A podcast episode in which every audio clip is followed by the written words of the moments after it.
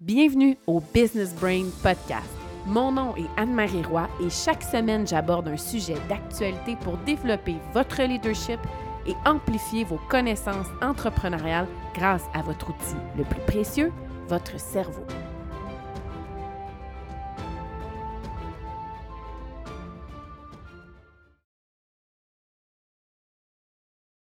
Dans un contexte où la seule chose qui est permanente, c'est le changement, je voulais absolument vous parler de la meilleure chose à faire comme leader pour pouvoir passer à travers des moments qui sont très challengeants en termes de changement et qui requièrent une grande agilité. Donc, je veux vous parler de leadership agile, de gestion agile, parce que vous allez développer votre agilité cognitive grâce aux six façons de penser. Parce que les six façons de penser vont vous permettre d'avoir une agilité cognitive et qui aura pour résultat de vous permettre de vous concentrer sur une tâche à la fois, de passer aisément d'une tâche à une autre et de combiner des idées, des pensées qui sont complètement opposées afin de créer des solutions sensées à un problème donné et d'avoir de l'ouverture à différentes façons de raisonner. Pour éviter de vous éparpiller, de vous épuiser, puis de reproduire les mêmes erreurs ou de reproduire les mêmes comportements qui vont vous donner des résultats similaires, et là, je cite Albert Einstein qui dit que la folie, c'est de répéter la même chose et d'espérer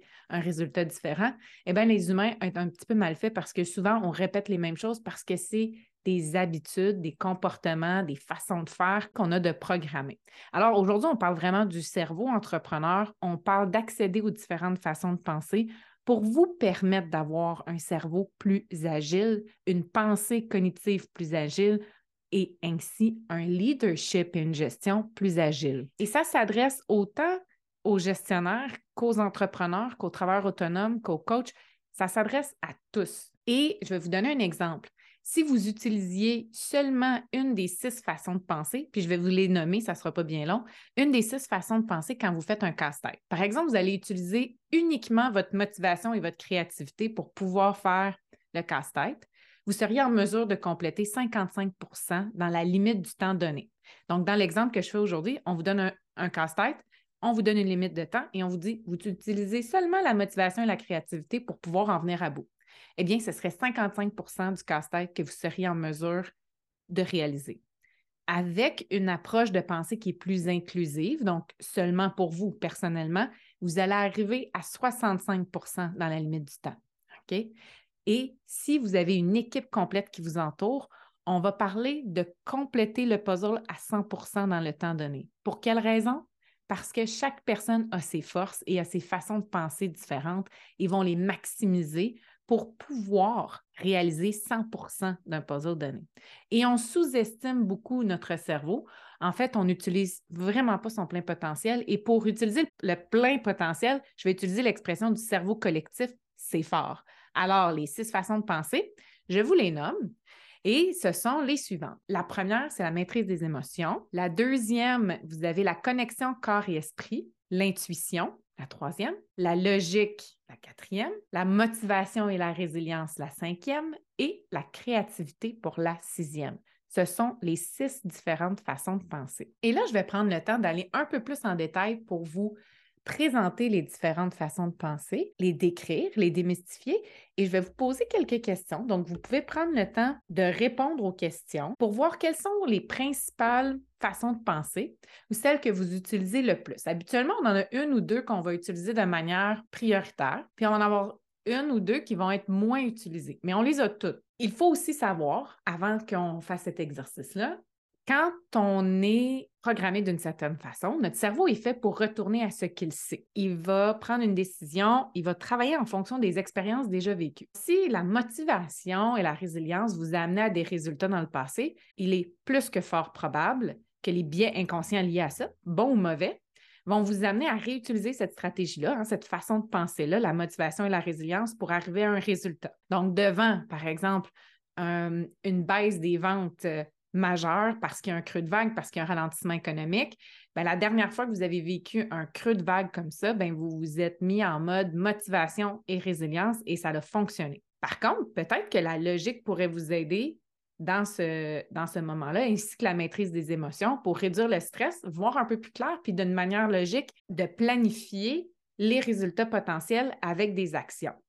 Je commence avec la maîtrise des émotions. La maîtrise des émotions est définitivement le tendon d'Achille de certaines personnes et d'autres, euh, c'est très développé. On peut parler d'intelligence émotionnelle, oui, ou des, des, émotions intelligentes, si on veut.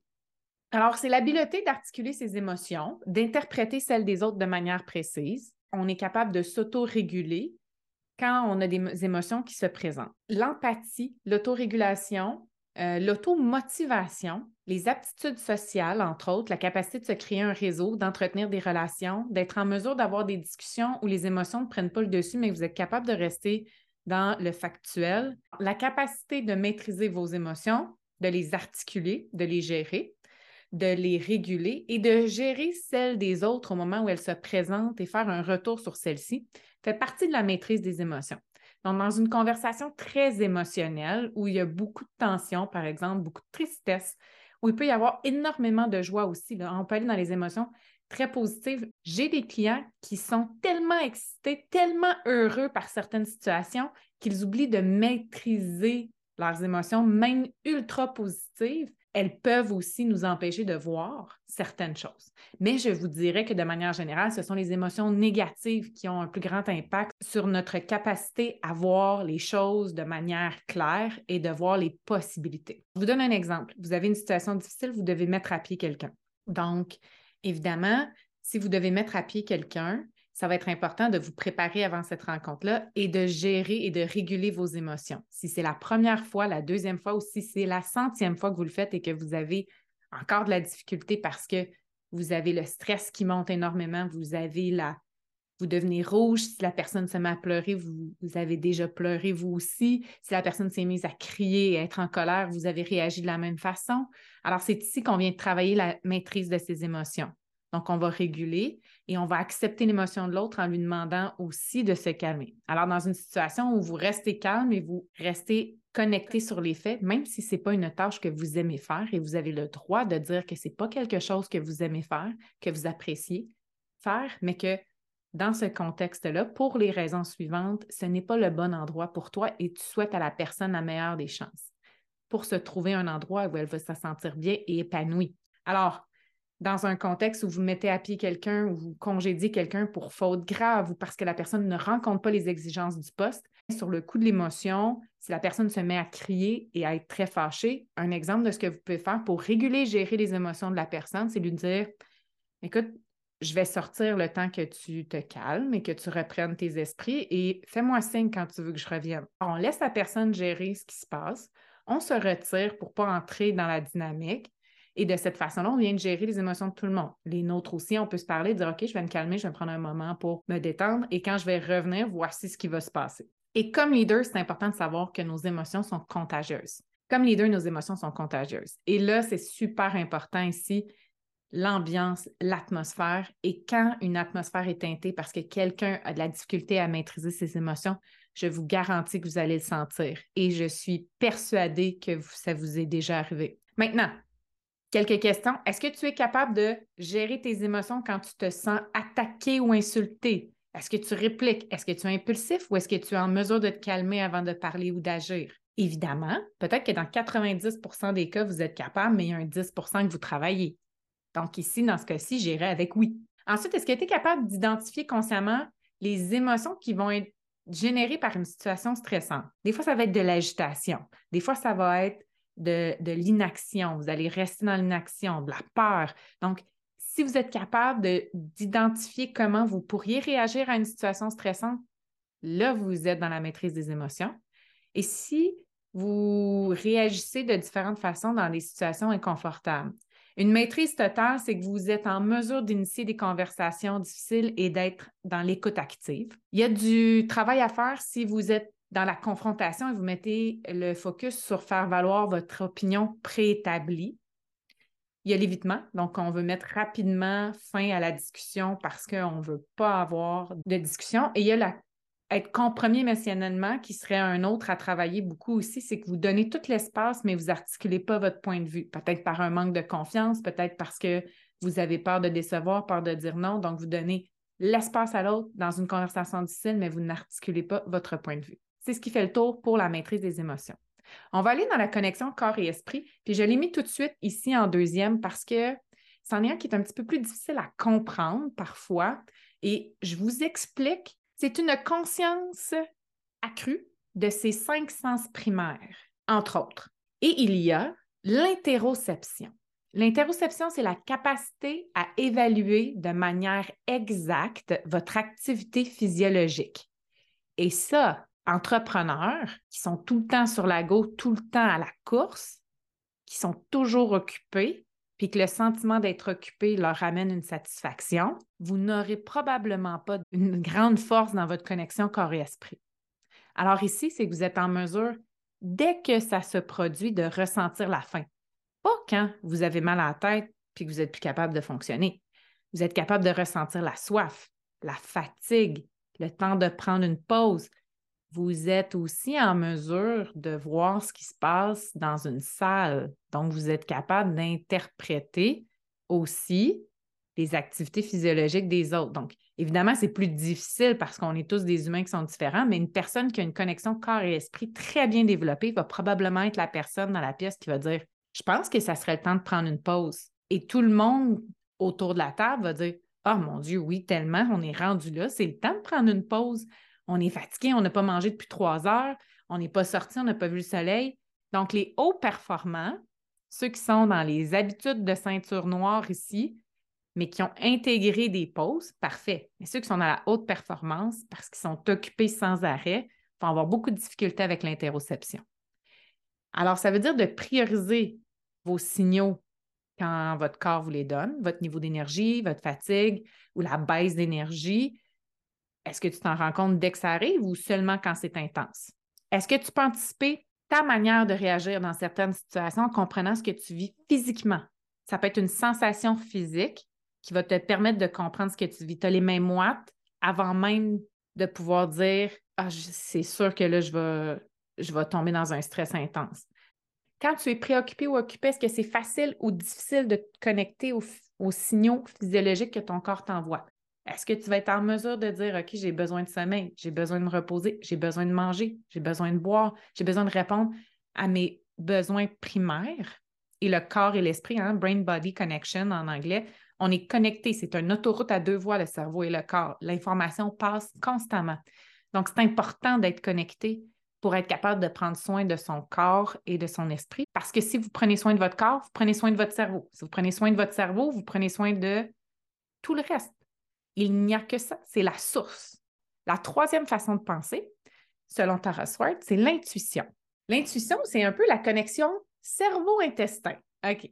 Et là, vous allez me dire, ah, quoi? Oui, oui, oui, je vous en parle. Alors, la connexion corps et intestin, ou ce qu'on appelle le fameux gut feeling. J'ai comme un feeling que d'un point de vue neuroscientifique, ce que les, études ont euh, démontré, c'est qu'on a des neurones, donc le même type de cellules qu'on a au cerveau. On a des neurones qui sont emmagasinés, entreposés dans notre système digestif et qui sont en lien avec la capacité de nous fier à notre intuition. C'est comme si on avait accès à de l'information, mais elle était tellement entreposée loin dans notre corps. Donc, parce que le cerveau est beaucoup plus direct hein, quand on veut tout se passe au niveau, les fonctions cognitives, les neurones, l'information, elle est, elle est emmagasinée très proche. Mais quand on va chercher de l'information qui est enregistrée beaucoup plus loin dans notre corps, donc au niveau du système digestif, l'information prend plus de temps à s'en venir. Et comme toutes nos pensées, nos actions, nos réactions sont basées sur des expériences antérieures, bien, ça se peut qu'elles soient très loin. L'intuition peut être aussi basée sur une perception accrue ou précise. Donc, par exemple, vous avez une facilité à déceler la cohérence entre les gestes et les paroles d'une personne. Donc, vous allez, on parle de synergologie ici. Pour moi, et ça, c'est vraiment mon, approche et ce que ma théorie à moi personnellement, si on est très attentif, on est dans l'écoute active et qu'on est visuellement aussi très présent à l'autre, on peut déceler des incohérences entre le discours et le physique et, c'est là qu'on va avoir parfois une intuition ou un, on appelle les petits red flags, hein, un, petit signal, d'alarme qui va nous dire, oups, quelque chose ne fonctionne pas. Mais semble que je dirais non. Mais semble que ce n'est pas tout à fait vrai. J'avais un feeling là-dessus. Donc, quand vous êtes très connecté à votre intuition, c'est important. Et si vous ne l'avez pas développé, ça prend de l'espace. Et ça prend de l'espace pour écouter, ça prend de l'espace pour être présent, parce que l'intuition, elle est réellement une façon de penser. Voici quelques questions pour voir si toi, tu as développé ou tu as euh, comme force l'intuition. À quelle fréquence fais-tu confiance à ton jugement et ta perception quand vient le temps de faire des choix et de prendre des décisions, surtout quand les autres ne sont pas d'accord avec toi? Tout le monde a dit oui, mais toi, tu as dit non. Est-ce que tu demandes souvent l'avis des autres? Est-ce que tu te sens confus ou en conflit avec toi-même quand vient le temps de prendre des décisions personnelles ou professionnelles et tu te laisses paralysé par l'indécision? Donc, à la lumière de tes réponses, est-ce que tu te sens connecté à ton intuition ou non? On va aller dans la logique. La logique, c'est intéressant. Elle est très, très développée en Amérique du Nord. Donc, euh, ici, au Québec, euh, on est très fort dans la logique. C'est vraiment un gage d'intelligence, la logique, l'aspect cartésien. Quand on utilise la logique comme façon de penser, notre cerveau puise dans des expériences antérieures et les résultats associés pour choisir une réponse privilégiée. Le cerveau fait toujours ça. Mais là, on va, on va venir ici à un niveau où on va dire, OK, c'est ce qui s'est passé la, dernière fois, donc logiquement, c'est ce qui va se reproduire. Et à ça sont associées des émotions. Donc, s'il n'y a pas eu une maîtrise d'émotions dans le passé, c'est des expériences qui ont été mauvaises à cause d'une mauvaise gestion des émotions ben c'est possible que cette fois-ci, on ne prenne pas cette option-là. Si on n'est pas du tout connecté à notre intuition, elle ne sera pas prise en considération. Et voici quelques questions. De manière générale, est-ce que tu es prudent lorsque vient le temps de prendre des décisions? Tu fais un fichier Excel avec toutes les possibilités. Par exemple, est-ce que tu évalues les conséquences potentielles d'une décision avant de venir à une conclusion? On serait ici dans le rationnel et le logique. Et à quelle fréquence est-ce que tu te fies à tes émotions pour prendre une décision? Tu tendance à discréditer les réactions émotionnelles en faveur d'une réaction logique? Donc, à la lumière de ces questions, est-ce que tu es très fort en logique, façon de penser, ou moins fort? Ensuite, on a la motivation et la résilience. La motivation, c'est défini par un comportement qui est orienté vers les résultats. Et la résilience, c'est la capacité à endurer des défis et utiliser les situations pour créer de la valeur. Avoir un but et de la passion, c'est deux choses, deux forces de la motivation et la résilience qui sont essentielles pour avancer dans la vie et en affaires. Je vais aller un petit peu plus loin dans la motivation et la résilience parce que la résilience, c'est pas juste de passer au travers un événement, une situation et, qui est difficile ou qui est un, défi et d'en tirer des conclusions positives. Non, parce que si on reproduit la même chose et qu'on refait la même chose, c'est pas tant de la, c'est pas tant de la résilience, si on repasse toujours au travers le même genre de défi, il y a peut-être d'autres questions à se poser. Ce n'est pas tant de la résilience ni de la motivation.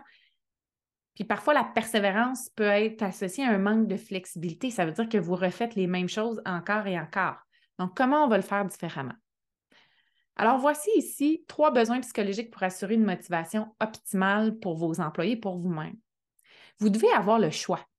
Le choix, ça va amplifier le sentiment d'avoir le contrôle et, nous, les humains, on aime ça, avoir des options.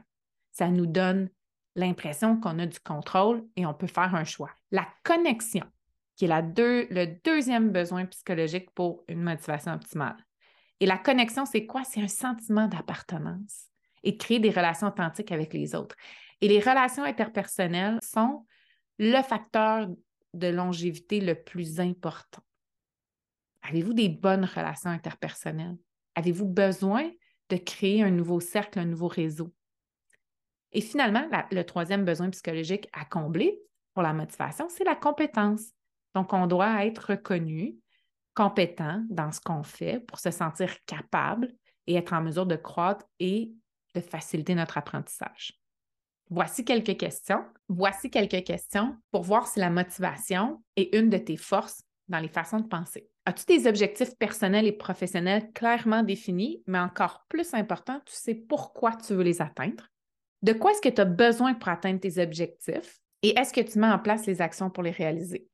Donc, tu sais ce que tu as besoin et tu les mets en place. Est-ce que tu composes bien avec l'adversité, surtout quand les obstacles se dressent sur ton chemin? Et as-tu une, approche face aux défis qui te permet de garder ta motivation? Alors, à la vue de tes réponses, est-ce que tu as une force au niveau de la motivation et de la résilience?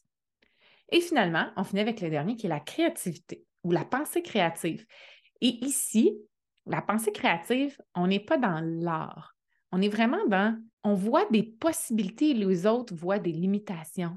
On a une ouverture aux nouvelles expériences et c'est essentiel pour la pensée créative.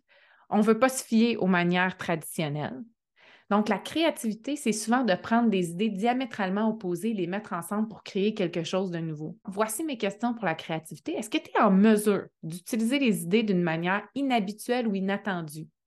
Peux-tu combiner deux idées ou deux pensées opposées pour en créer une nouvelle? Te sens-tu parfois inconfortable à partager ton point de vue qui est unique ou original parce que tu es restreint par la peur d'être perçu comme à côté de la plaque ou que tu n'as pas bien compris? Je répète les six façons de penser. Créativité, motivation, résilience, logique, intuition, connexion corps et esprit, maîtrise des émotions. Suite à cet exercice, quelles sont les façons de penser que tu utilises le plus souvent et qui sont prédominantes dans ton style de leadership. Alors, est-ce que c'est la créativité, la motivation, ainsi de suite? Et comment peux-tu faire pour accéder aux autres façons de penser qui sont moins développées? Pas qu'elles ne sont pas présentes, elles sont simplement moins développées.